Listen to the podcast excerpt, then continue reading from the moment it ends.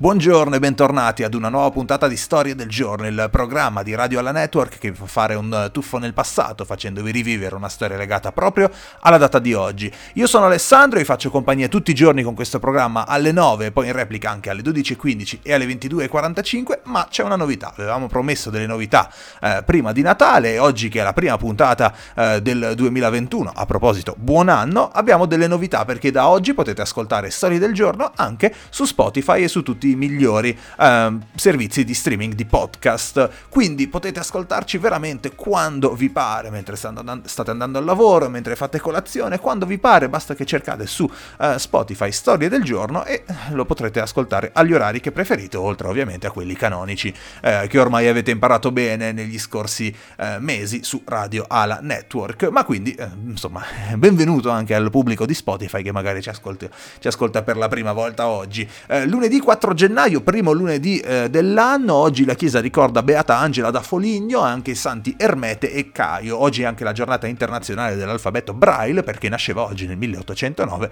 Louis Braille, l'inventore appunto di questo alfabeto. Nasceva oggi nel 1643 Isaac Newton, andiamo un pochino indietro negli anni, mentre ritorniamo uh, più o meno ai giorni nostri, perché uh, compie 61 anni Michael Stipe, cantautore, leader dei Rem, mentre compie 47 anni Armin Zö Vögler, ex campione di slittino, due ori e un argento per lui eh, alle Olimpiadi in carriera. Compie 42 anni il ministro della salute Roberto Speranza, sono giornatine e mesi un pochino impegnativi per lui, quindi tanti auguri se li merita, eh, speriamo che un minimo di serenità almeno oggi ce l'abbia, eh, mentre per quanto riguarda gli avvenimenti legati alla data del 4 gennaio, nel 1967 usciva l'album di debutto dei Doors che si chiamava appunto The Doors, mentre eh, ehm, nel 1968, un anno dopo, andava in onda la prima puntata della corrida, era in radio ancora ed era condotto da Corrado Mantoni. Nel 1997, ci avviciniamo un pochino ai giorni nostri, Ronaldo vinceva il pallone d'oro,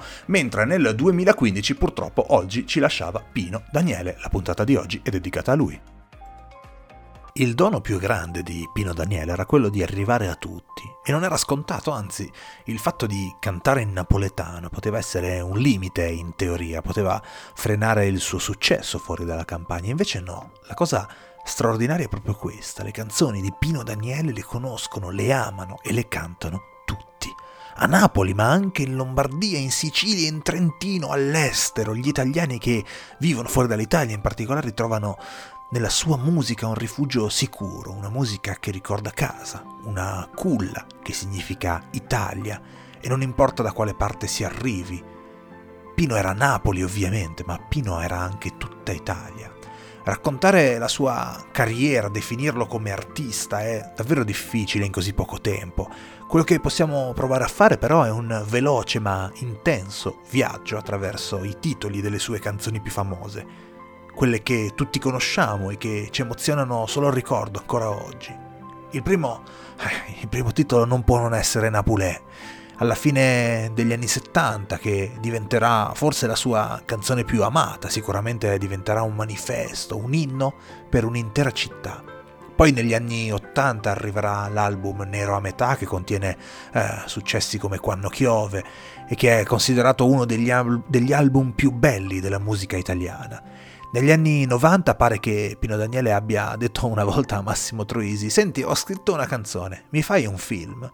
Non so se è verità o se è leggenda, fatto sta che la canzone era la meravigliosa Quando e il film invece era Pensavo fosse amore, invece era un calesse. Tante eh, le collaborazioni tra questi due straordinari artisti che erano anche amici, insomma ci hanno regalato davvero delle perle indimenticabili. Nel 1994 c'è la tournée con Ramazzotti e con Giovanotti, un trio un po' così atipico ma eh, che regala tante emozioni. Poi arriva Dimmi, poi arriva Che male c'è, poi arriva il duetto con Pavarotti in una incredibile versione di Napulè.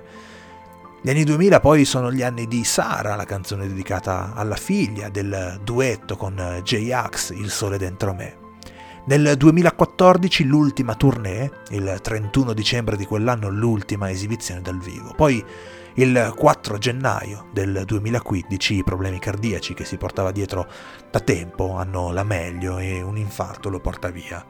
È una scomparsa che ha ferito profondamente Napoli, che però ha reagito in un modo straordinario, stringendosi. In piazza Plebiscito c'erano 100.000 persone che cantavano le sue canzoni. A tre anni dalla morte, il 14 maggio del 2018, è stato pubblicato il singolo inedito Resta quel che resta e poi il 7 giugno di quell'anno lì eh, Pino viene ricordato con un concerto omaggio che si tiene allo Stadio San Paolo di Napoli. In quel concerto ci sono artisti come Biagio Antonacci, Eros Ramazzotti, Giovanotti, Antonello Venditti, Giorgia, Francesco De Gregori, Fiorella Mannoia, Massimo Ranieri, Tullio De Piscopo, insomma eh, i più grandi della musica italiana insieme anche alle band storiche di Vaimo e di Nero Metà. Nel 2019, durante la seconda serata del 69 Festival di Sanremo, invece ha ricevuto il premio alla carriera e alla memoria che è stato ritirato dalle due figlie. Un artista straordinario che, in un certo senso, grazie alla sua musica indimenticabile, vive ancora a Napoli e in tutta Italia.